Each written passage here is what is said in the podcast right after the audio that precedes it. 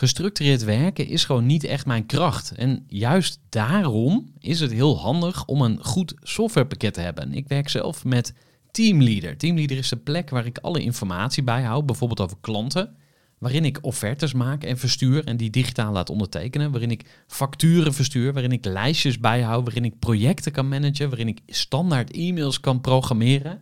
Kortom, ik gebruik Teamleader om alle werkprocessen van mijn bedrijf te stroomlijnen. En zeker ook als je met een team werkt, is het heel fijn om over dezelfde informatie te beschikken. Nou, als je ook benieuwd bent of er mogelijkheden zijn om jouw bedrijf meer te stroomlijnen, of je nu alleen werkt of met een team, ga even naar teamleader.nl slash groeivoer en je kunt dan vandaag nog een trial starten voor twee weken lang, gratis. En je kunt Teamleader volledig uitproberen. En na de proefperiode krijg je ook nog zo'n leuke korting als luisteraar van Groeivoer. Ga naar teamleader.nl slash groeivoer. Gooi voor. Gooi voor. Gooi voor. Zoek je inzicht, inspiratie voor je eigen bedrijf. Wil je elke dag iets leren? Hey, wat leuk dat je weer luistert naar de Groeivoer podcast voor ondernemers. Mijn naam is Gerard de Velde en zoals altijd in de Groeivoer podcast ga ik in gesprek met ondernemers en groeiexperts om jou te inspireren bij het laten groeien van je bedrijf. In deze aflevering ga ik in gesprek met Kathleen Oerlemans van Babe You Got This. Onder andere eh, mede-auteur van het boek Babe You Got This. En zij is scale-up coach. En in het gesprek hebben we natuurlijk over alle ins en outs van het laten groeien van je bedrijf. Waar moet je beginnen? Hoe pak je het aan? Wat zijn de concrete stappen? Welke quick wins heb je? Nou, alles eh, komt voorbij. Ik eh, wens jou heel veel luisterplezier met deze aflevering met Kathleen Oerlemans.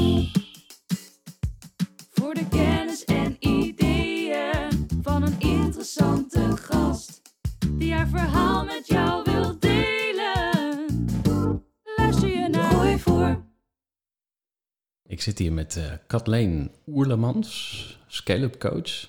Je hebt eh, meegeschreven aan een boek. Je hebt een eh, groeibedrijf, je helpt ondernemers groeien. Van harte welkom bij de Groeivoer podcast. Superleuk dat je er bent hier in Utrecht. Dankjewel. En ehm, ja, ik zou zeggen, stel jezelf voor. Wie is Kathleen? Ja, dus, we, doen, we beginnen even met de, met de korte, korte versie. want ik zit hier natuurlijk als scale-up coach. En eh, inderdaad eh, co-auteur van het boek eh, Babe, You Got This. Ontzettend handig werkboek voor, voor ondernemers, maar ook gewoon ambitieuze mensen die meer uit hun werkende leven willen, willen halen. Ja, geboren in Pijnacker.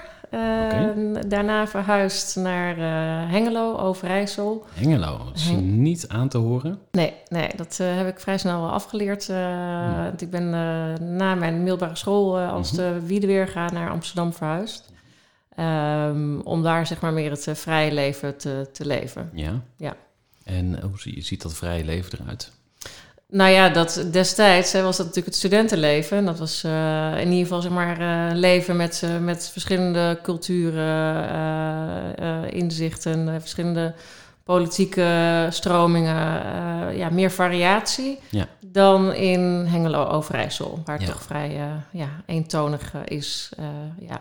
Ni- Niets ten nadele natuurlijk van iedereen die daar woont. Nee, Maar, eh, zeker. Je zocht iets meer eh, spanning. Ja, ja. Eh, heb je bij een studentenvereniging gezeten? Ik heb bij een studentenvereniging gezeten. Het eerste jaar niet. Eerste jaar heb ik wedstrijden gedanst, zeildansen, Latijns-Amerikaans en eh, ballroom dancing.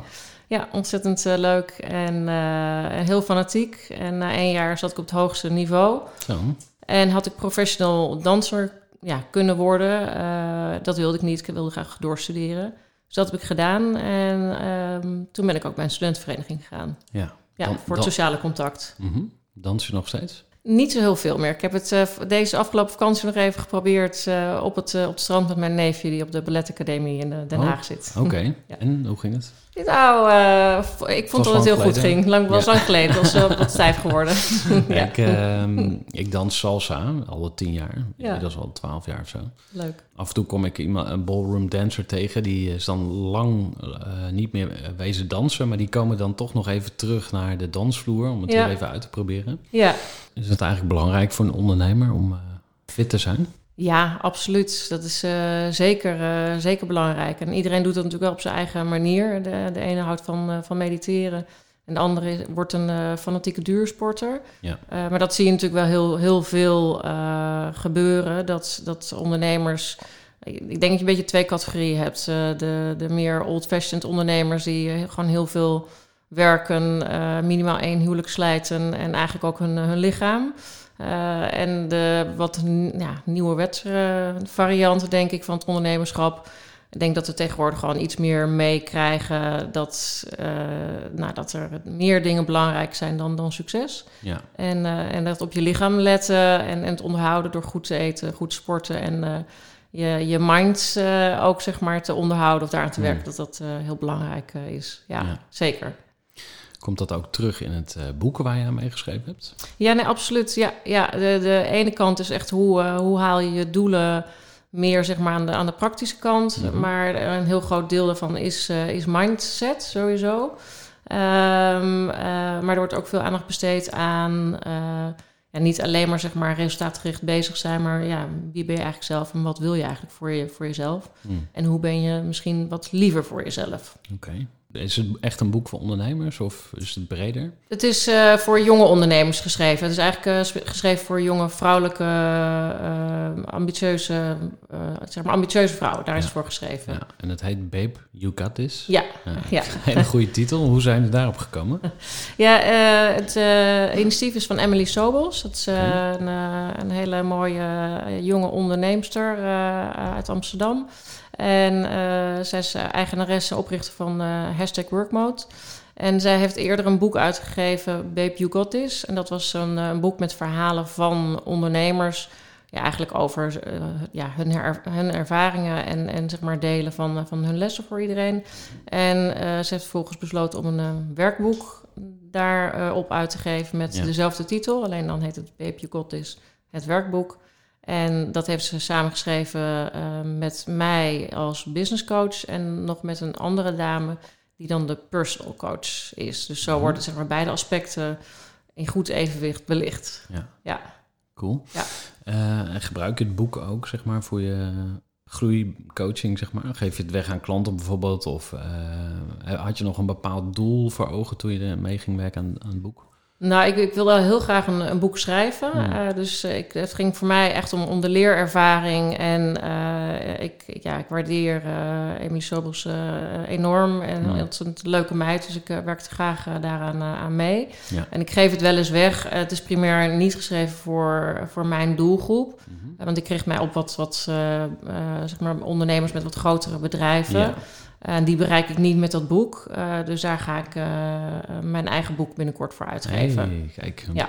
Primeur. Of eh, is dit al bekend? Nee, dat is eh, zeker, een, eh, zeker een primeur. Ja. En heb je al een titel of een werktitel? of hou je die nog even voor je? Ja, die hou ik nog even voor me. Ja. Maar ik kan wel verklappen dat het gaat.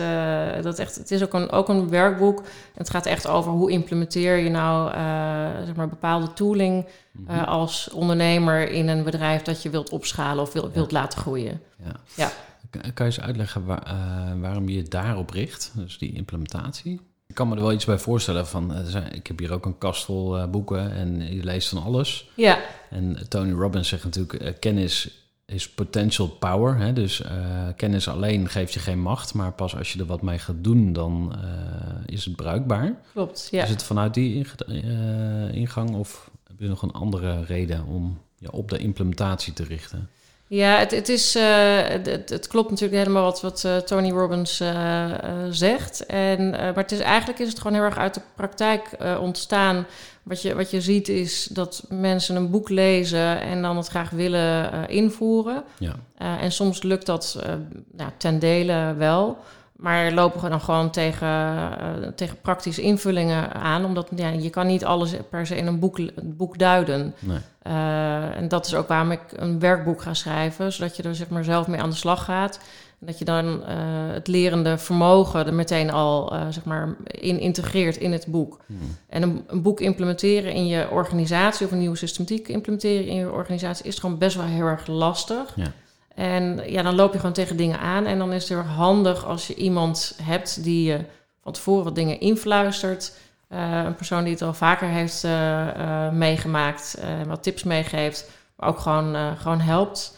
Ehm, en, en soms ook wat aanvullende skills die je zelf misschien niet in huis hebt, die je wel nodig hebt om het goed te implementeren. Ja.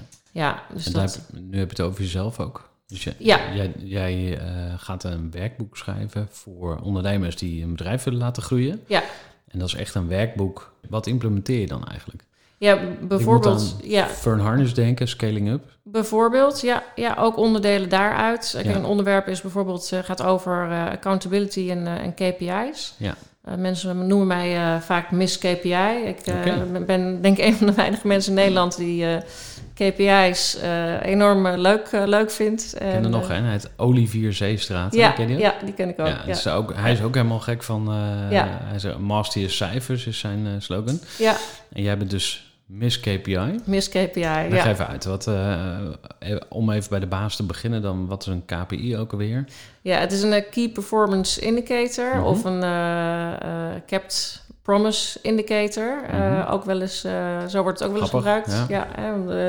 Dus het meet eigenlijk zeg maar eh, of je ja, hebt gedaan wat je, wat je hebt beloofd te doen. Mhm. Ja. Ehm, Aan maar dat- jezelf of aan... aan, aan je, ja, je belooft het. Dat is de, een beetje het ding van, van als je zeg maar, op een goede manier KPI's implementeert, is dat je het ook aan jezelf belooft.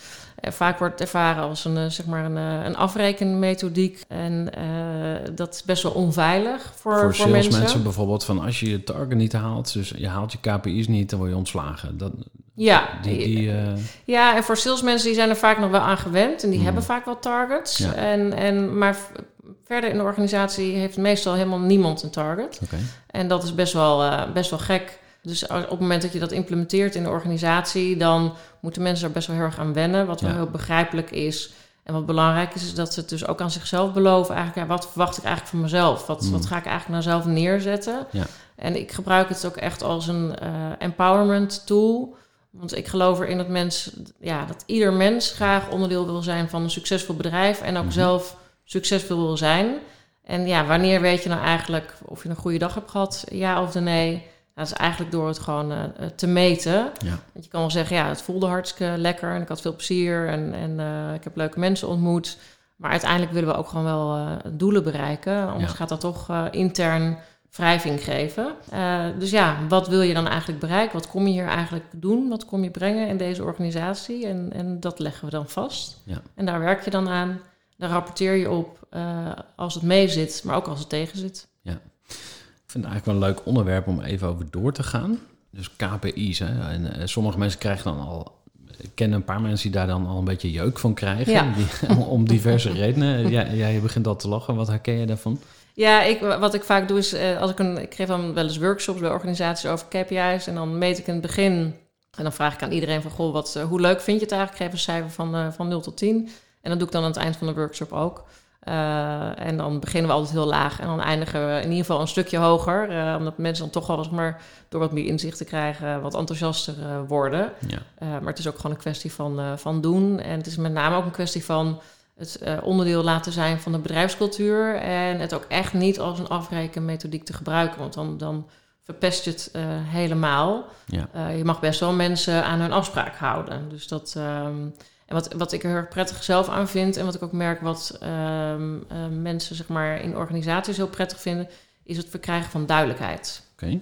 Dus als je um, duidelijke afspraken maakt over eigenlijk je, je eigen prestatie, dan heb je veel meer duidelijkheid, afkadering over wat je nou ja, verwacht te gaat, moeten gaan doen. Maar Mhm. ook wat je echt je verantwoordelijkheden zijn. Accountability eh, noemen we dat dan. Ja. En eh, dan heb je een veel duidelijker framework. En daarbinnen kan je dan veel meer vrijheid eh, creëren ook. En, en ja, en vrijheid is wat we allemaal willen. Mhm. Maar we willen ook wel duidelijkheid. Ja. Dus we willen niet zeg maar een soort echt... eh, nou ja, we hoeven, zeg maar dat gezegd wordt... zwem de oceaan maar over en kijk maar waar je uitkomt. Ja. Ik vind het toch wel fijn als er een beetje kadering is... dat er toch wel wat Ehm, duidelijkheid is wanneer we iets moeten afstemmen, ja of, ja of nee. En Ja. en, ja is daar een, eh, gewoon een tooling voor eigenlijk. Ja. Ik kan me voorstellen dat eh, het ook nog een beetje afhangt van je karakter. Ik moet even denken aan de DISC-methode. Een van de Mm. bekendste natuurlijk, hè, van, eh, met- de kleuren. Dus Ja. blauw, groen, geel en rood, geloof ik. Ja, Duidelijkheid vind ik typisch iets wat, wat ik associeer met blauw of zo. Van Mhm. iemand die heel veel eh, kaders en structuren en regelmaat en voorspelbaarheid eh, Ja. fijn vindt. mhm. Eh, terwijl iemand die bijvoorbeeld geel en heel creatief is, die zal zeggen van, ik wil inderdaad juist zelf uitdenken hoe ik bij het doel kom. Of geef me maar gewoon een doel, zeg maar wat ik moet doen. Mhm. Merk je daar verschillen in bij ondernemers bijvoorbeeld waar je mee werkt? Van hoe, hoe ga je die KPI's implementeren? Of binnen teams, dat je dat op andere manieren aanvliegt? Ja, ik ik gebruik daar niet de diskmethodiek op zich voor. Je zal er ongetwijfeld wel verschillen hebben vanuit, eh, vanuit zeg maar, de diskprofielen, maar ook echt wel vanuit ehm, wat voor functie mensen hebben. En, en je ziet natuurlijk ook wel een lijn met zeg maar, de, de profielen vanuit de disk, met welke functie, eh, wat voor soort baan mensen, mensen hebben. Maar wat, eh, ik krijg regelmatig de vraag of ik, ehm, als ik zeg maar bij een nieuw bedrijf start, of ik met name heel erg blauw gedrag wil vertonen. Omdat dat Aha. vaak is wat, eh, wat mist. Eh, de ondernemers zijn vaak mm, dan toch wat minder eh, blauw Ja. dan dat ze merken dat het in de praktijk nodig is om dan echt de groei door, te, door te zetten. Eh, nou, ik heb een stukje Duits, eh, Duitse achtergrond in mijn, mijn familie. Dus dan zeg ik altijd, nou ja, dan haal ik een beetje de, de Duitse Grundlichkeit, groenligheid ja, ja. en ook de poentligheid eh, Ja. ja. naar voren. Eh, omdat dat een stukje discipline eh, en duidelijkheid eh, eh, ja, eh, echt dan mist. En dat schuurt vaak wel aan tegen, nou ja, waar eigenlijk die ondernemer een beetje allergisch voor is. Ja. Kan, kan je dat eens toelichten? Ja, eh, ondernemers, de, de, zeg maar de, de kracht van de, van de ondernemer zit hem vaak in zeg maar, dat ze multidisciplinair zijn en met veel energie heel veel werk kunnen verzetten. En, en ze hebben regelmatig eh, of een salesprofiel of een technisch eh, profiel. Mhm. Eh, de kracht zit hem dan in het zeg maar, opzetten van de organisatie, mensen om zich heen verzamelen. eh, en dan hebben ze dat team. En dan op een gegeven moment komt er een moment dat er wat meer eh, structuur nodig is. Dat ze wel doorkrijgen dat eh, ze niet meer iedereen kunnen aansturen. En dat er van allerlei dingen gebeuren eigenlijk buiten eh, ja, hun om. Eh, en dat ze het niet meer kunnen controleren. Ja. Op dat moment gaan ze op zoek naar wat meer structuur. En dan gebeurt het vaak dat mm, ondernemers merken dat ze zelf eigenlijk niet echt een structuurmens zijn.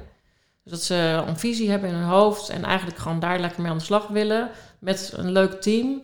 Maar dat ja, managen en structuur en, en, en, en dingen in een bepaald ritme moeten doen, dat het eigenlijk niet helemaal hun ding is, maar dat ze wel Hmm. begrijpen dat het nodig is. En dat is ja, lastig. Ja. Ja. En wat is dan jouw advies? Moet je dan jezelf eh, ontwikkelen of trainen om wel goed te worden in structuur? Of moet je dan dat helemaal loslaten? Of, of zit er iets tussenin, zeg maar? Ja, een, stukje training helpt altijd. Want je, je, zolang je als ondernemer actief bent in, binnen je organisatie, heb je ook een voorbeeldfunctie. Ja. Wat, eh, wat niet goed werkt, is dat je zegt: ja, structuur en discipline is hartstikke belangrijk voor jullie. Eh, maar ik heb het bedrijf opgericht, dus ik wil gewoon lekker mijn eigen ding blijven doen. Boven en, de eh, wet staan. de- ja, eigenlijk. boven de wet staan. eh, eh, gewoon eh, op een binnenkomen vliegen wanneer je wilt. Geen duidelijke verantwoordelijkheden hebben, maar wel eigenlijk iedereen eh, aansturen wanneer het je aankomt, uitkomt. Dat werkt eh, niet. En dat gaat uiteindelijk tegen je, tegen je werken. Eh, en, en zal je bedrijf eh, ja, niet, niet verder helpen. En, en eigenlijk help je je managementteam er ook mee om zeep. Ja. Ja, dus dat, dus dat wil je niet. Eh, maar je kan jezelf daar best wel een stukje in trainen. En als je merkt dat, dat je er gewoon een persoon niet naar bent, ja, dan is het misschien tijd om een goed managementteam neer te zetten die het van jou kan overnemen, die de mensen wel kan geven wat ze nodig hebben. Ja. Even een korte onderbreking met een belangrijke vraag aan jou. Want wat heb jij geregeld voor het geval je van de ene op de andere dag zou komen uit te vallen? Wat gebeurt er dan met je bedrijf, maar vooral wat gebeurt er met jou persoonlijk en ook in financieel opzicht? Samen met ASR voerde ik drie openhartige gesprekken over tegenslag en veerkracht. En dat deed ik met Saskia, Vincent en Pieter. Ondernemers met een bloeiend bedrijf die van de ene op de andere dag niet meer konden werken. En die verhalen hoor je in aflevering 256, 257 en 258 van deze podcast. Als ondernemer wil je natuurlijk niet uitvallen. En daarom is het belangrijk dat je veerkrachtig bent, want voorkomen is beter dan genezen. En als het dan toch misgaat, is het fijn dat je iets geregeld hebt, zodat je weer snel door kunt met ondernemen. Wil je weten hoe veerkrachtig jij nu bent? Vul dan in twee minuten de veerkrachttest van ASR in. Ga naar asr.nl slash veerkrachttest ondernemers. Ja. Nog even terug naar KPI's. Ehm, vind jij dat elke ondernemer uh, KPI's moet hebben? Ja. Oké. ehm, kan je eens wat voorbeelden noemen van KPI's? Om Ja. het even heel concreet te maken. Van, eh, en dan misschien het liefst op verschillende smaakjes van verschillende branches of sectoren. Ja, dat is eh, echt oneindig veel. Je hebt eh, zeg maar ook een eh, heel mooi dik boek waar alle, en kan ik online alle KP KPI's vinden je gewoon eigenlijk gewoon, gewoon googelt. Ja. Maar wat, wat heel belangrijk is, is als je als ondernemer een, een, visie hebt. Zo'n zo'n visie is vaak een een verhaal in, in je hoofd eigenlijk. En, en misschien wel een verhaal waar je wel echt wel een beeld bij hebt en ook wel een, een, een route. Maar als je vervolgens dat verhaal dan moet ja, overdrachtelijk moet maken aan mensen die het dan moeten uitvoeren, dan is het handig om het verhaal concreet te maken. Ja. Ehm, dus als je een visie hebt, nou ja, vertaal die visie eens naar getallen. Eh, dus ehm, in hoeveel landen wil je actief eh, zijn? Hoeveel klanten wil je hebben? Hoeveel omzet per klant eh, wil je misschien genereren? Of eh, ehm, monthly recurring revenue is een, een KPI waar nou, heel veel groeiondernemers tegenwoordig op, eh, op sturen. Eh, dus wat, je, ja, wat, je, wat het makkelijkste is om Mhm. zeg maar, het concreet te maken, is eigenlijk naar je strategie te kijken. En die proberen te vertalen naar concrete cijfers, Ja. getalletjes. En die dan, of metertjes, dus eigenlijk gewoon je dashboard zoals je in de auto ook hebt. Hoe hard Ja. ga je? Eh, heb je nog benzine eh, of eh, elektriciteit? Ja, in hoeveel, je scha auto. hoeveel, hoeveel schade heb je gereden? Nee, dat, Ja, wat is je verbruik? Dat kan je allemaal Ja. zien op je dashboard. En het, het grappige is dat als we dan gaan ondernemen, dan, dan gaan we gewoon maar wat doen eigenlijk met Mhm. een idee en een club mensen. Hoe- en dan meten we dat? helemaal niks meer. Waar- hoe, hoe, kan dat nou? Ja, dat Wij is- zijn toch professionals of niet? ja, op een bepaald gebied eh, hebben we dan toch nog wat te leren, denk Hmm. ik dan. Dus ja, dat is ook weer, weer mooi. Ja. Toch heb Ja. je wat... eh, Nou, zeker voor eh, business coachend Nederland is dat natuurlijk... eh, want ik heb me dat ook al eens afgevraagd. Waarom zijn er zoveel business coaches in Nederland? ja, je kan er twee kanten mee op. Of er is echt een, een enorme behoefte aan professionele begeleiding... bij het laten groeien van je bedrijf. Mhm. Of de business coaches wakkeren de vraag ook een beetje aan. Of misschien is het allebei wel, dat zou ook wel kunnen. Ja. Eh, hoe, hoe zie je het? Nou, ik denk dat er eh, ja, een aantal aspecten in, eh, in, in zitten. Ik, ik weet zelf, ik was voordat ik business coach eh, ja, werd, want ik, ik heb het eigenlijk niet, niet zelf bedacht, maar dat, dat is gegroeid. Kan ik misschien later nog, nog even vertellen. Maar voordat ik business coach werd, was ik directeur van een bedrijf, een badkameraccessoires. Eh dat bedrijf heb ik in vier jaar tijd ja, laten groeien van 22 miljoen omzet naar 33 miljoen omzet. Eh, nou, hele mooie prestatie. eh, super, eh, super trots op. Ik heb wel echt helemaal, zeg maar, ik zeg het gewoon maar heel plat gezegd, stond voor de ogen ge- gewerkt. Ja, Om het te realiseren. Ook absoluut veel fouten gemaakt, veel geleerd. Maar het wel bereikt. En mm, een van mijn ehm, eh, conclusies was destijds wel dat het soms best wel eenzaam is aan de top.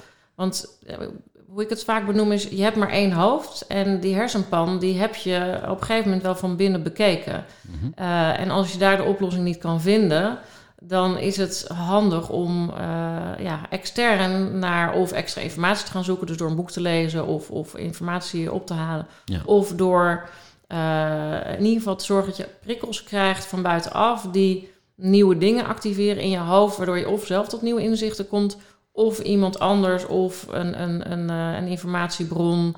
eh, niet in een persoon zijn die eh, zeg maar de, de oplossing aandraagt. Ja. En in die tijd dat ik directeur was, was, ehm, was het eigenlijk not done om een coach te nemen. Oké. Wat ik best wel jammer vond, maar eigenlijk was het dan een beetje van ja, maar is, soort van zwaktebod, mm, ja, Komt kan er je dan niet niet uit of zo? ja, kan je, dan, kan je het dan niet aan? Of, eh, maar ik wilde gewoon graag nog beter worden en nog beter zijn. En er zijn altijd dingen die je niet kan, of lastig vindt, of niet leuk vindt, of over het hoofd ziet. En daar wilde ik eigenlijk gewoon eh, volledig zicht op hebben. En dat was toen not done. Hm. Dus- welke, welke tijd? Hoe lang geleden is dat? Ja, dat was eh, zeg maar van eh 2006 tot 2010 was dat. Nog best kort geleden dus, Ja. eigenlijk. Ja, maar ik denk Ik dat... zou, het- ik zou het nu willen omdraaien. Als je, als je als ondernemer geen coach hebt, volgens mij eh, eh, heb je dan nog... Ja, ik wil niet eh, fear of missing out, zeg maar, te veel benadrukken. Maar ik denk echt dat je dan een, een achterstand oploopt. Want er zijn steeds meer ondernemers die een coach in de hand nemen. Ja. En de vergelijking met topsport is denk ik heel adequaat. Dat alle topsporters die hebben een personal coach. Misschien Mhm. soms zelfs meerdere. Die hebben gewoon voor elk Ja. domein van hun leven hebben ze een eh, coach. Klopt, ja. Eh, dus als je als ondernemer zeg maar geen coach hebt, dan heb je best wel kans dat je een achterstand oploopt. Omdat je gewoon een beetje gaat. ehm, ja, je wil het allemaal zelf doen. Ja. En Dat kan heel goed uitpakken, maar je speelt wel een gevaarlijk spel, want kan ook heel verkeerd uitpakken. Ja, en op zich is dat niet zo erg erg. En het is ook helemaal niet erg dat je het gewoon lekker zelf wilt, wilt doen. Dat is ook helemaal, helemaal prima. Iedereen mag natuurlijk helemaal zijn eigen keuze maken. Alleen Ja. je haalt dan in ieder geval niet het maximaal eruit. Want Precies, met ja. een team ben je natuurlijk altijd beter. En ik denk dat je het ook zo moet zien. En het hoeft ook niet altijd een, een business coach te zijn. Wat, wat ook heel veel ondernemers doen is... een aantal eh, ervaren ondernemers om zich heen verzamelen binnen het, zeg maar, het vakgebied Ja. eh, waarin ze actief eh, willen gaan zijn of hè, waar ze start, met een start-up bezig zijn. Een soort mastermind voor ondernemers. Ja, Of- zoiets. Of een, een, een board of advisory. ja, een dus- raad van advies. Of, ja, ja, dus, dus dat is heel gangbaar. en of je dat nou formeel doet of informeel, ja. of met een business coach, dat maakt eigenlijk niet zo heel veel uit. Nee. Als je het maar verder zoekt dan je vriendenkring en, en, je, en je thuisfront. Want Ja. dat, dat zijn niet per se de mensen die jou, die er heel veel baat bij hebben om jou echt zeg maar te reflecteren en echt te challengen. Ja. En soms de waarheid te vertellen die, eh, ja, waar je misschien eigenlijk eh, niet naar wilde kijken. Ja. Ja. heb, je daar, heb je daar een mooi voorbeeld van? Of, eh, Nou, wat, wat, wat het fijne is, is dat eh, ehm, mensen mij wel echt wel benaderen, zeg maar, op het moment dat ze wel echt, zeg maar, de waarheid eh, onder ogen willen, willen zien. Ehm, ja, want anders vraag zijn je mij klaar, niet... klaar voor de pijn, zeg maar. Ja. Ik noem het even zo. Maar, Ja, nou, ik, ik zeg vaak tegen, tegen ondernemers, van, ja, je, je, je, je, je betaalt me om hier met, met, met een zweep langs te komen. ja. Ehm, ja, om te zorgen dat het dan nu gewoon wel gebeurt. Ja. Want ja, anders dan gebeurt het gewoon weer niet. Ja. En je wilde het wel graag. Ja. Ja, en eh, het gaat uiteindelijk gewoon allemaal om gedrag. En, en gedrag veranderen is voor iedereen gewoon hartstikke lastig. Mm. Dus ik ben dan gewoon eigenlijk de extra, ja, de stok achter de deur. Ja. Ja, en ik help natuurlijk ook wel bij eh, het inzicht geven in wat het, eh, ja, wat het je kost. Ja. Want we denken dat het ons iets oplevert om aan ons gedrag vast te houden. Maar we vergeten vaak wat het ons dan ook kost. Mhm. Dus, Kan je die eens uitleggen? Ja, eh, bijvoorbeeld ehm, wat ik zeg maar noemde de, de, zeg maar de founder trap. eh, dat ondernemers eh, vaak zichzelf de beste medewerker vinden. Mhm. In het begin is dat ook zo. Je, meestal begin je ook in je eentje en dan verzamel je wat mensen die wat dingen voor je doen, waar je dingen, wat dingen aan delegeert. En, maar je blijft toch wel in ieder geval in je eigen ogen de beste medewerker. Mhm. Eh, en dat blijft ook zo, want dat hou je ook zelf in stand eigenlijk impliciet. Dat doe je helemaal niet bewust, maar dat is gewoon zo. En Ja. vervolgens vraag je je af waarom je allemaal mindere goden om je heen hebt verzameld. Eh, eh, maar die mindere goden om je heen vragen zich af waarom krijgen we nou niet een keer wat meer verantwoordelijkheid en Ja. neem het nou elke keer over. Dus wat je creëert door het elke keer zelf te doen en over te nemen, mensen geen kansen en verantwoordelijkheden te geven, is ja, dat ze achterover gaan hangen en alles aan jou overlaten en dat het alleen maar zwaarder wordt voor jezelf. En dat inzicht, eh, dat is vaak zeg maar de leverage voor mensen om dan toch te besluiten om te leren delegeren Ja. en los te laten. En misschien wel betere mensen aan te nemen dan zijzelf. Eh mensen die dingen kunnen die, ze, die je misschien zelf helemaal niet kan. Ja. Dat is best wel spannend. Ja. Ja. Ja, zeker. Nou, ik eh, dacht altijd dat ik heel goed was in sales. Ja, Dat ben ik ook. Eh, ik, ik moet even denken aan een modelletje van eh, de Zone of Genius, de Zone of Excellence, de Zone of Performance en de Zone of eh, Incompetence of zo. Dus je hebt vier, vier niveaus. Ja. En de Zone of Genius, dat is waar je echt voor op aarde gezet bent, zeg maar. Waar, dus bijna een soort goddelijke kracht zou je kunnen zeggen van... daar ben je zeg maar unstoppable. Ja. En de Zone of Excellence die zit daaronder. Mhm. En ik dacht altijd dat sales mijn zone of genius was. Omdat Ja. ik overal deuren opende en altijd verkocht. Maar nu heb ik ontdekt dat dat eigenlijk mijn zone of excellence is. Dus Mm. ik vind het wel leuk om te doen en ik kan het ook goed. Alleen als ik echt... ehm, of mijn zone of genius, dat is creatie. Dus het, het, het creëren en het neerzetten van iets nieuws. Kortstondig heel veel energie ergens insteken. En, en daarna dan, dan wordt het lastiger. Mm. Eigenlijk zou ik maximaal twee jaar met een bedrijf bezig moeten zijn. Mhm. En of het moet dan gewoon klaar zijn om te scalen Ja. door andere mensen. Mhm. Of ik, of ik moet er gewoon mee stoppen. Ja. Of accepteren dat het een one-man show is of een klein of suboptimaal of wat dan ook. Maar Ja. Dus eigenlijk zou je mij dan even, om, het, om de gedachte af te maken, maar zou je mij dan het bedrijf uit moeten trappen en zeggen: Gerard, well done. Eh, je hebt eh, vanuit je zone of genius heb je iets moois gecreëerd en geef het nu maar aan ons en wij gaan het verder groot brengen. Ja, nee, ik, daar ik, eens op reageren? ik, ik zie eh, dit enorm vaak in de praktijk. Dat een ondernemer nog actief is in een bedrijf. Ehm, en eigenlijk wat ik, wat ik maar eerder in het gesprek eh, vertelde, eh, zeg maar, eh, bij, bij zeg maar, dat je het goede voorbeeld moet geven. Maar ondernemers die zeg maar, geen duidelijke rol meer hebben in de organisatie. Ze hebben Mhm. intussen al wel een managementteam aangenomen. Soms zijn ze nog wel CEO zelf, maar gedragen zich daar eigenlijk niet naar. Kijk, als je CEO bent, ben je eindverantwoordelijk. Ben je eigenlijk vader of moeder van de hele organisatie. En, en de enige job die je hebt is te zorgen dat je managementteam goed, eh, goed functioneert. Mhm. Eh, en, en niet dat je een vrijbriefje hebt om eh, ook zeg maar de receptioniste eh, even aan te sturen, terwijl daar eigenlijk heel iemand anders verantwoordelijk voor, voor is. Die gaan ze dan toch nog eh, bemoeien met van alles of zo? Of- Ja, ja, die gaan zich dan toch nog bemoeien met, eh, met van alles, overal eh, ja, toch doorheen lopen. En dat is ja, heel erg vervelend Ja. voor de mensen die daar verantwoordelijk voor zijn en ook heel erg demotiverend. Ja. Ehm, eh, en dan lopen die goede mensen misschien wel weg. En, en terwijl je juist een goed, goed team daar wilt, wilt hebben zet, zitten. Ja. En wat heel belangrijk is, is dat je als ondernemer meegroeit, ook met de groei van je organisatie. En dat je altijd nadenkt, of altijd in ieder geval met regelmaat nadenkt over je eigen rol. En, en je eigen ja, genius level. Van ja, waar ben ik nou echt eh, goed in? Waar, waar kan ik nou echt waarde creëren voor de organisatie? En hoe kan ik mijn rol nu gewoon goed vormgeven? Dat het goed Hmm. is voor mezelf, want ik moet ik wel altijd goed voelen. Eh, maar ook goed is voor de organisatie. En dan zie je dat eh, ondernemers, ja, dat het meestal erop neerkomt dat ondernemers op, meer op afstand komen te staan, langzaam. Maar het is wel juist heel belangrijk om die rol te kaderen. Eh, ik heb een, een, een klant eh, van afgelopen jaar waar dat niet gebeurt. En dat, dat levert enorm veel verwarring eh, op in de hele organisatie. Zeker in het managementteam. Ehm ja, daar vaart eigenlijk helemaal niemand wel bij. Dus ik kan me ontzettend goed voorstellen dat je op een gegeven moment ja, binnenkomt lopen en denkt, ja, weet je, ik heb mezelf nu onmisbaar gemaakt, maar ja, where does it leave me? Ja. Want ja, wie ben je dan nog als je niks kan toevoegen? Ja. Dat is best wel gek en onwennig. Ja. En, en ja, sommige mensen kunnen dat accepteren en andere mensen gaan dan inderdaad eh, eh, dingen doen die ze eigenlijk niet, Nee. liever niet moeten doen. Ja, Ja.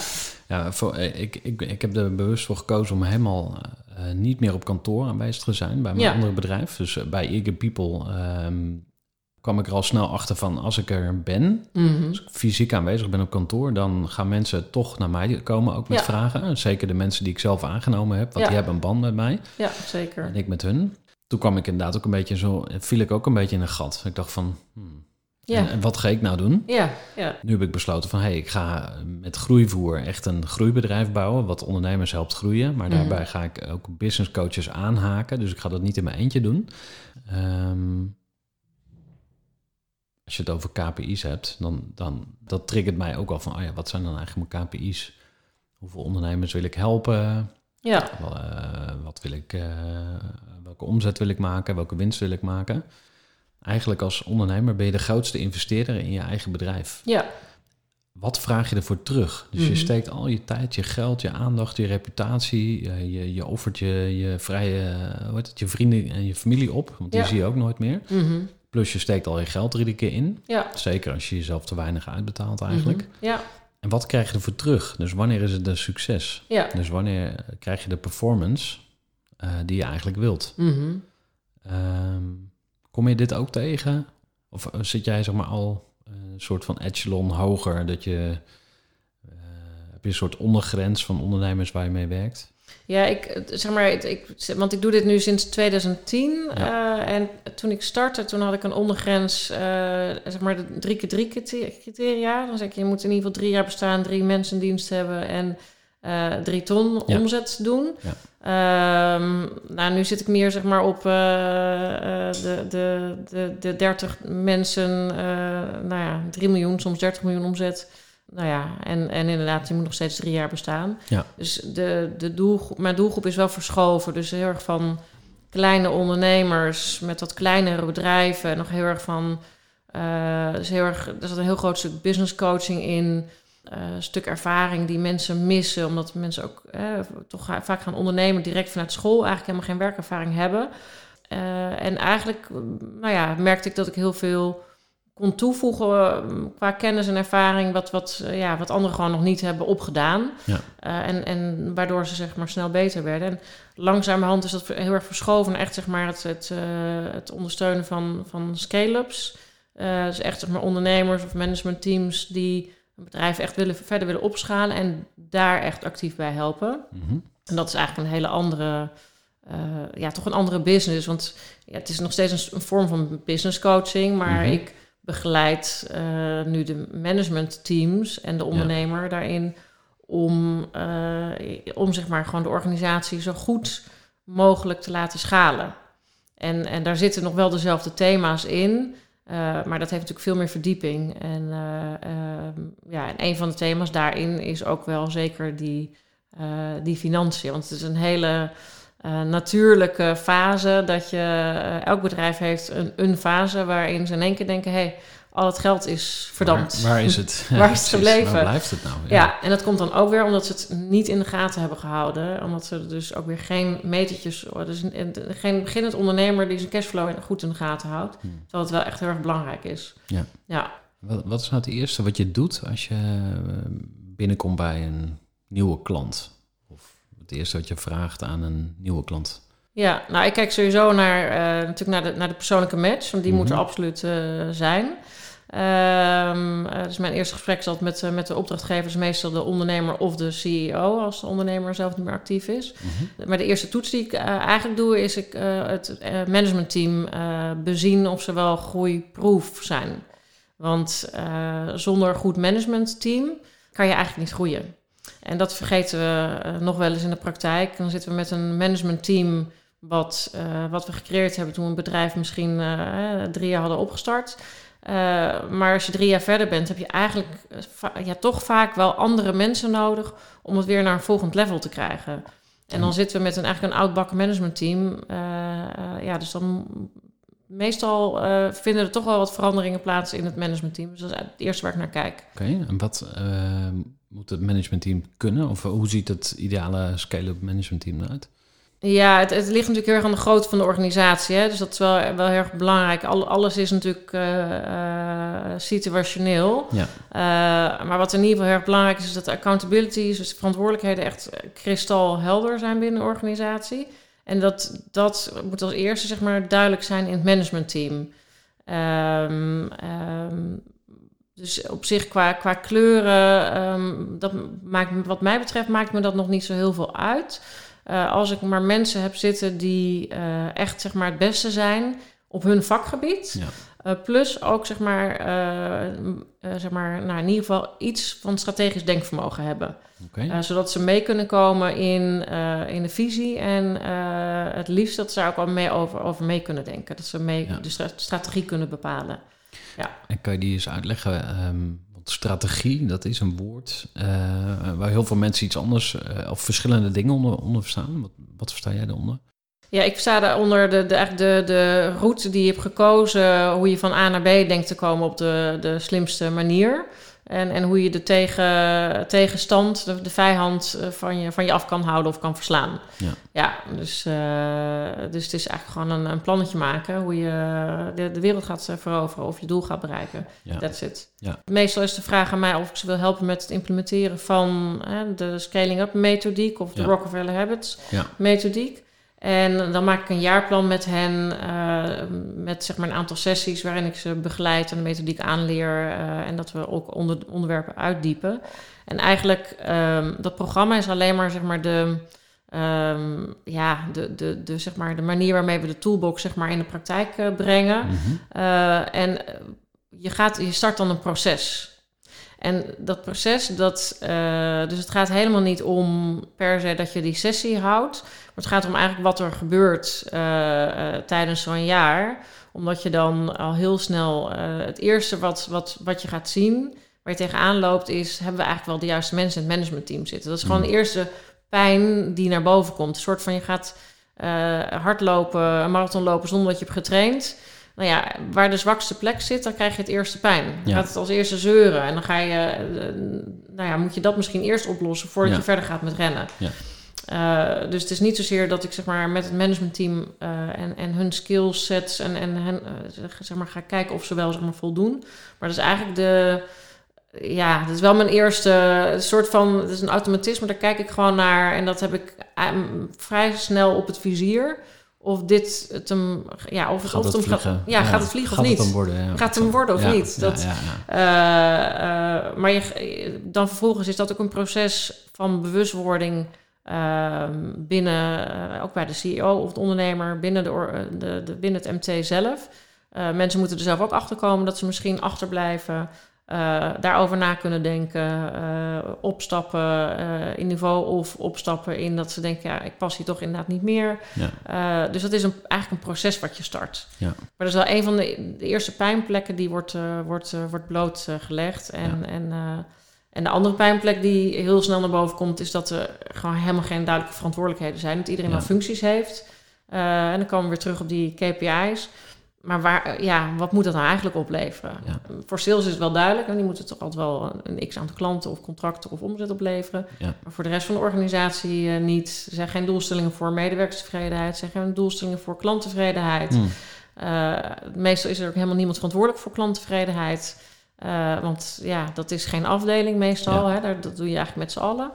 Uh, dus dat is de andere pijnplek die heel snel naar, uh, naar, naar boven komt. Um, en dat we eigenlijk helemaal geen tijd besteden aan het aannemen van de juiste mensen. Het onderhouden van de juiste mensen. En vervolgens wel heel veel last hebben dat we niet de juiste mensen hebben. Ja. Ja, dus ik zeg altijd het, uh, het, het, het, zeg maar het zoeken van uh, mensen uh, en het, zorgen dat je ook de juiste mensen, de, de goede mensen behoudt. dat is een core proces. En, en de meeste organisaties gaan pas na, na, als ze tien jaar oud zijn, dan gaan ze een keer nadenken: oh, misschien moeten we ook iemand voor HR aannemen. oh ja, je recruitment, ja, nou, dat besteden we wel uit. Maar wil je kunnen groeien met je bedrijf? Zeker in, in de huidige markt is uh, het gebrek aan goede mensen, hè, dat is zeg maar vaak toch de Achilleshiel. Ja. Uh, dus je recruitment en misschien dus ook je employer branding is daarmee een core proces, want anders dan Ja. trek je ze gewoon niet, uh, niet aan. Ja. Ja.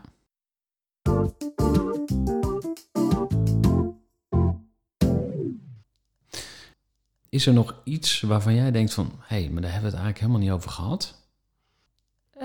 Ja, nou, ik, ik, ja, ik, ik weet niet. Uh, ik had bij jou even ge geïnformeerd van ja, wat, uh, waar, waar zou je het over willen hebben? En je vroeg natuurlijk iets van, van ja, wat, wat zou je misschien ondernemers ja, mee, willen, mee willen geven? Nou ja, dan Mhm.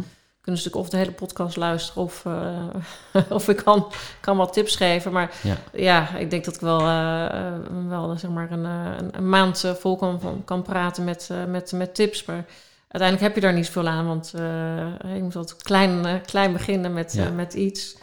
Maar ik dacht misschien wel goed om, om zeg maar, eh, en die dingen hebben denk ik al wel, zeg maar, de revue laten passeren. Maar als ik nou denk aan van ja, wat is nou echt belangrijk voor ondernemers om, om zich te beseffen. eh, denk, denk aan die founders trap. Dus zorg dat je niet meer denkt dat je zelf de beste medewerker bent, want dat is gewoon een grote, grote valkuil.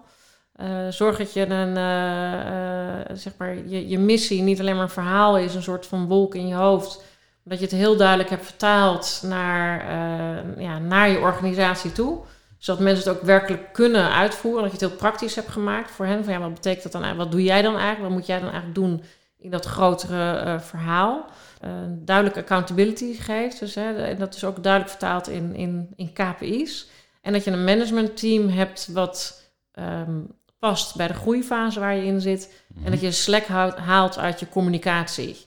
Dus dat je efficiënt communiceert, dus efficiënte meetings hebt op basis van feiten. En dan ja, hoor je waarschijnlijk dat feiten slash KPI's eigenlijk in elk aspect wat ik heb genoemd weer, uh, weer terugkomt. Dus dat, dat hmm. zou in het kort zeg maar zijn, nou ja, als je zeg maar, even een, een zeg maar, samenvatting zou willen van wat ik eigenlijk benoemd samen met jou het afgelopen uur, dan, zou, dan is dat het denk ik. Ja. Ja. Mooi, dankjewel. Ja. Um, dat laatste puntje zou ik nog wel even eruit willen pakken. Want uh, je hebt het over overleg. Ja. Dus ik, ik weet natuurlijk, in Scaling Up uh, gaat het dan over de daily, de weekly, de monthly, de quarterly, de yearly, denk ik. Ja, of de annual, uh, ja. ja. dus ja. Um, bij mijn student, tegenwoordig Eager People, hebben we het ehm, vier of vijf keer uh, hebben we de Daily Huddle geïmplementeerd. En ja. zijn er ook wel vijf keer weer mee gestopt. Ja, dat is Ik weet niet of je dat vaker ziet. Ja, heel vaak, ja. Uh, dus uh, laten we dat onderwerp overleg, structuur, zeg maar, of... Um, want het gaat natuurlijk over regelmaat, ritme. En daar, daar heeft Vern Harnish het ook over. Dus de priorities en de, de rhythm en de... Metrics. Metrics, ja. Dus dat, dat is KPI's. Ja. Dat stukje ritme, ja. waarom is dat zo belangrijk? Ja, waarom het zo belangrijk is, omdat het is een beetje als een, eh, als een, als een hartslag. Dus als je, uh, ook, misschien prettig om zeg maar ook, ik heb een aantal keer het voorbeeld genoemd, als je een marathon wil lopen of als je gewoon überhaupt hard loopt, dan uh, loop je het beste als je een bepaalde cadans loopt. En als je de hele tijd hard, de ene keer, tenzij je zeg maar een bepaalde training aan het doen bent uh, met, met intervallen, dat, je, dat je hard en zacht loopt. Uh, maar in principe loop je in een bepaalde uh, cadans. En heb je ook metertjes tegelijkertijd die je hartslag meten of je zuurstofgraad, et cetera. Tegenwoordig heb je zelfs eh, voor zwemmers ook brillen waar je het allemaal uh, kan, uh, kan zien. Okay. Dus, maar die, die, die cadans, zeg maar, en, en vinden, dat, dat is heel belangrijk, zeg maar, om goed te kunnen performen ook. Want anders ben je de hele tijd bezig met, uh, met je ritme vinden en, en de bijbehorende hartslag en, en ademhaling. En dan ben je eigenlijk constant aan het uh, ja, kalibreren. En dat is, nou ja, dat is totaal niet efficiënt. kost nodige energie. Ja, ja, ja dus als je gewoon natuurlijk doorgaat, dat, uh, dan is dat zeg maar heel erg um, ja, efficiënt in, in, in tijd en, en, en energie. Um, en dat helpt, dus dat, dat is één deel van, zeg maar, de, um, van zeg maar, dat, dat ritme, waarom dat zo belangrijk uh, is. Uh, maar ook als je zeg maar snel wilt groeien, of zeg maar echt, eh, meestal zeg maar als je de scaling-up methodiek implementeert, heb je toch echt wel een groeiambitie.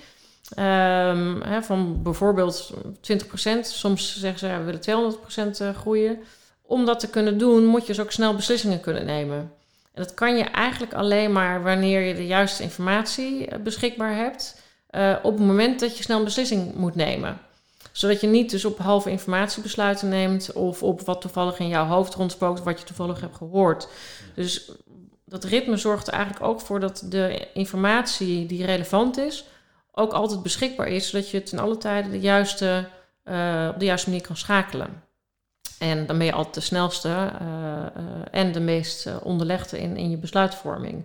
Dus het, dat meeting rhythm is, is niet alleen maar, het gaat niet alleen om het ritme, het gaat om hoe ze dat dan noemen, is zeg maar het, het, zeg maar het omhoog laten cascaderen van de juiste informatie. En ehm, dat is best wel heel erg lastig. Want dan mogen we in één keer, het is meer zeg maar een soort van, zeker die daily huddle, zie ik enorm vaak in de praktijk dat dat nou, inderdaad vijf keer wordt geïmplementeerd. Dus dat vind ik al, nou, dat, dat, dat geeft eigenlijk al blijk van uh, volhardendheid als het echt vijf keer is geweest. Meestal proberen ze het één of twee keer en dan stoppen nee, ze we blijven doorgaan. Alleen ik vond op een gegeven moment, gelukkig gingen er ook nog mensen uit dienst, zeg maar. Ja. Maar als zeg maar, iedereen vanaf het begin erbij was geweest, dan vond ik het eigenlijk een blamage ja. uh, als MT. Dat het zo uh, wisselvallig was van... Ja. En misschien was het ook een reflectie van uh, wie ik ben als ondernemer. Maar ik denk, ja, we moeten die huddle er weer ingooien. En dan op een gegeven moment komt de sleur er weer in. En denk ik, ja. ja. En dan ja. laat je het laat je het uitsterven. En, eh, maar er kwam ook weerstand vanuit het team, zeg maar. Eh, dat is natuurlijk mijn perceptie. Maar eh, op een gegeven moment kreeg je mensen gewoon niet meer van een werkplek. Dan, oh, we moeten weer, het is twaalf over negen. Ja, het moest, zo, op, moest, het moest op zo'n gekke tijd. Hè? Dus eh Ja. een oneven getal, want dat zegt dan Vern Harnish. Ja. Ehm, ja, zodat het moeilijk is om op tijd te komen. Dat is de, dat is de, de truc erachter. Oké, ja. ja. want negen uur, en dan vinden mensen om één minuut over negen dat ze ook nog op tijd waren. Ja, maar precies. 12 over 9, eh, ja, iedereen snapt wel dat 13 over 9 dan niet 12 over 9 is. Dus Ja. dat is meer een trucje om te zorgen dat echt iedereen er is. Ja, precies. En eh, nou, op een gegeven moment dan, ehm, dan kwam er wat weerstand uit het team. En dan zeiden we, ja, ah, we moeten weer. En dan moest je echt mensen als een soort politieagentje gaan rounden. Zeggen, eh, Mhm. rounden eh, zo van, oké jongens, kom op, het is zover. En dus de energie ging er een beetje uit. En toen dacht ik, waarom ben ik dit aan het doen? Terwijl eh, het kost iedereen energie, kost mij energie. Eh, Ja, laat maar zitten. Aan de andere kant heb je natuurlijk ook gewoon, ja, discipline, weet je. Ehm, Ja, het- het hoe ga je het anders? Ja, het moet gewoon iets opleveren. Wat je, natuurlijk, wat je eigenlijk natuurlijk doet, is het, eh, het, het zorgt ervoor dat je heel goed hebt nagedacht over je, je dag. Ik deed zelf ook mee aan die Daily Huddle toen ik onderdeel was van het, het directieteam van PIM Solutions. Nou, dan reed ik in, de, in de auto vanuit Amsterdam naar, naar Rotterdam. En dan dacht ik wel echt na van ja, eh, shit, wat, wat ga ik eigenlijk voor, een, voor belangrijke dingen doen vandaag? Want ja, Ja. ik word best goed betaald en eh, dus ik moet wel wat, eh, wat opleveren. Wat zijn eigenlijk mijn Ja. prioriteiten? ja, Dus het, het zet je wel op scherp. Dus ik vond het eigenlijk heel erg helpend. En, en soms dacht ik wel, hmm, eh, ik heb het helemaal niet scherp. Nou, dan is het wel zaak dat ik het even scherp krijg. En wat ga ik nou echt opleveren vandaag? Maar het is, het is, het is lastig. En, eh, het, is, eh, het gaat een beetje met vallen en opstaan. Maar uiteindelijk, eh, als je het wilt, dan lukt het zeker. You got this, babe, moet ik Ja. aan denken. hey, zou jij eh, bereid zijn om eh één of twee boeken te doneren aan de luisteraars? Want we geven altijd boeken weg van Ja. de mensen die we interviewen. Ja, zeker. Ja, nee, absoluut. Ja. De vraag is inderdaad, eh, Baby You Got is het werkboek. Dat, Ja. dat, dat, dat is er. Ja. Of je nieuwe boek, dat kan natuurlijk ook, wat ja. je wil. Ja, maar daar heb ik nog geen release datum, datum voor. Dus dat, Nou, laten, we, laten we beginnen met Babe You Got This. ja, het werkboek. Hele coole, ehm, coole titel. Ja. Ehm, we sluiten af met eh, misschien nog één of twee leestips. Waarvan jij denkt van, nou, eh, dit, eh, stel je bent ondernemer, je wil je bedrijf laten groeien. Of je wilt in ieder geval beter op de rit zetten. Ja, wat is het eerste boek? nou ja, Of sowieso natuurlijk Scaling Up van Fern Harnish, uit, Ja. uiteraard. Eh, volgens mij heb jij daar een boek eh, liggen van eh, Eric Ries. Ja, de Ja. Lean Startup. Ja, wat, wat je mm, natuurlijk heel veel ziet is dat... je had het net over die verschillende fases. dat je zeg maar eerst start-up bent waar alles zeg maar mega flexibel is. En alles gaat alle kanten op en het gaat allemaal prima. Daarna ben je een scale-up en daarna zeg maar wordt het allemaal wat... Nou ja, wat, komt er wat meer vastig, eh, vastigheid. Ja. En op het moment dat die vastigheid komt... ehm, eh, dan heb je zeg maar ook het risico dat je wordt ingehaald door de start-ups. Die namelijk nog Ah, wel alle ja. kansen zien in de markt. En eh, en Eric Ries die schrijft natuurlijk over, zijn eerste boek gaat natuurlijk over zeg maar, hoe, hoe zeg maar, de, de, de start-up wezen, maar hoe, hoe doe je dat? Hoe, wat is nou een efficiënte manier zeg maar, om, zo, om dat zeg maar, in te richten? Eh, zijn tweede boek gaat erover dat eh, als je dan een bedrijf hebt wat al gevestigd is, hoe kan je dan toch nog start-upperig zijn? Hoe dat kan je je dat geen nou... olietanker wordt. Maar, Exact, maar toch nog agile eh, op de markt blijft reageren. Dus dat is heel erg interessant. En de andere is van Jeff Smart. Want dat gaat over hoe zorg je nou dat je goede mensen aanneemt. Ja. En dat De is echt hoe, een- bedoel je? Of, eh, Eh, het boek heet ook Hoe. ja, precies. Ja, oké. Ja. Ja. dus ehm, eh, je moet En dan. Ja. WHO. In het- Ja. Engels. Maar het gaat er inderdaad over hoe je ehm, mensen aanneemt. En het, begint eigenlijk heel leuk met... Ja, wat voor verschillende type mensen je allemaal hebt. En het is best wel ja, reflecterend en ook wel gewoon grappig... dat je jezelf dan aan her- in herkent. Eh, en eigenlijk dan in één keer door hebt waarom je de hele tijd mishires hebt. Ehm, dus dat, dat Ja. vind ik zeker een, eh, een belangrijke boekentip. ja, cool. En mijn nieuw boek natuurlijk. En jouw boek wordt Ja, waarschijnlijk. Maar ja, dat, precies, eh, dat, eh, dat komt allemaal nog. Dat, dat gaan we allemaal nog meemaken. Ik ga deze leestips ook gewoon in de, com of in de ehm, comments zetten. Dus dat komt allemaal... ehm, moet ik dat noemen? Oh ja, show notes. Dat Show het. In de notes, show ja. notes. Dat komt allemaal Ja. in de show notes. Eh Ja. Winactie voor eh Babe You Got This. Het werkboek komt ook Leuk. nog eh, op de socials te staan. Ja. En ehm, ja, als mensen jou eh, willen gaan opzoeken. Kathleen Oerlemans. Ja, ik zou zeggen, zoek me op gewoon op, eh, op LinkedIn. Dat, eh, ik denk dat je daar tegenwoordig toch het beste verhaal eh, krijgt. Eh, je kan ook even op mijn website eh, kijken. Dat is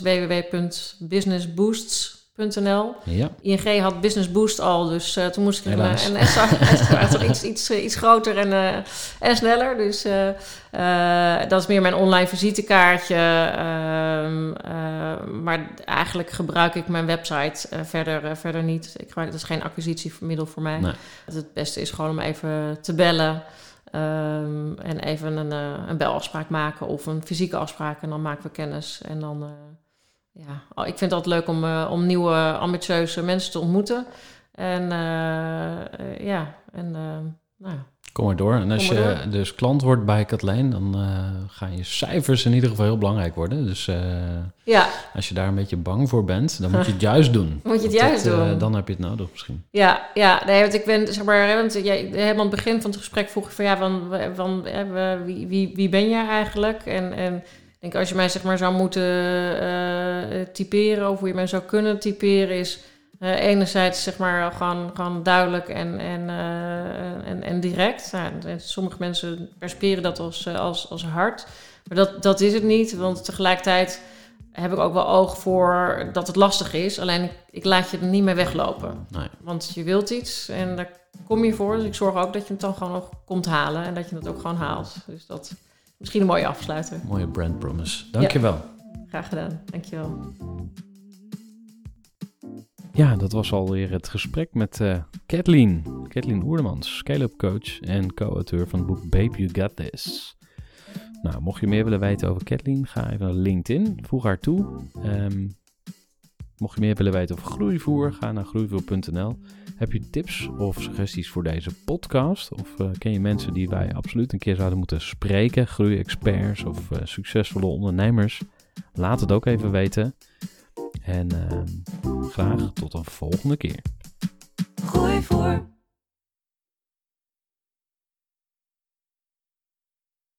Gestructureerd werken is gewoon niet echt mijn kracht. En juist daarom is het heel handig om een goed softwarepakket te hebben. Ik werk zelf met Teamleader. Teamleader is de plek waar ik alle informatie bijhoud, bijvoorbeeld over klanten.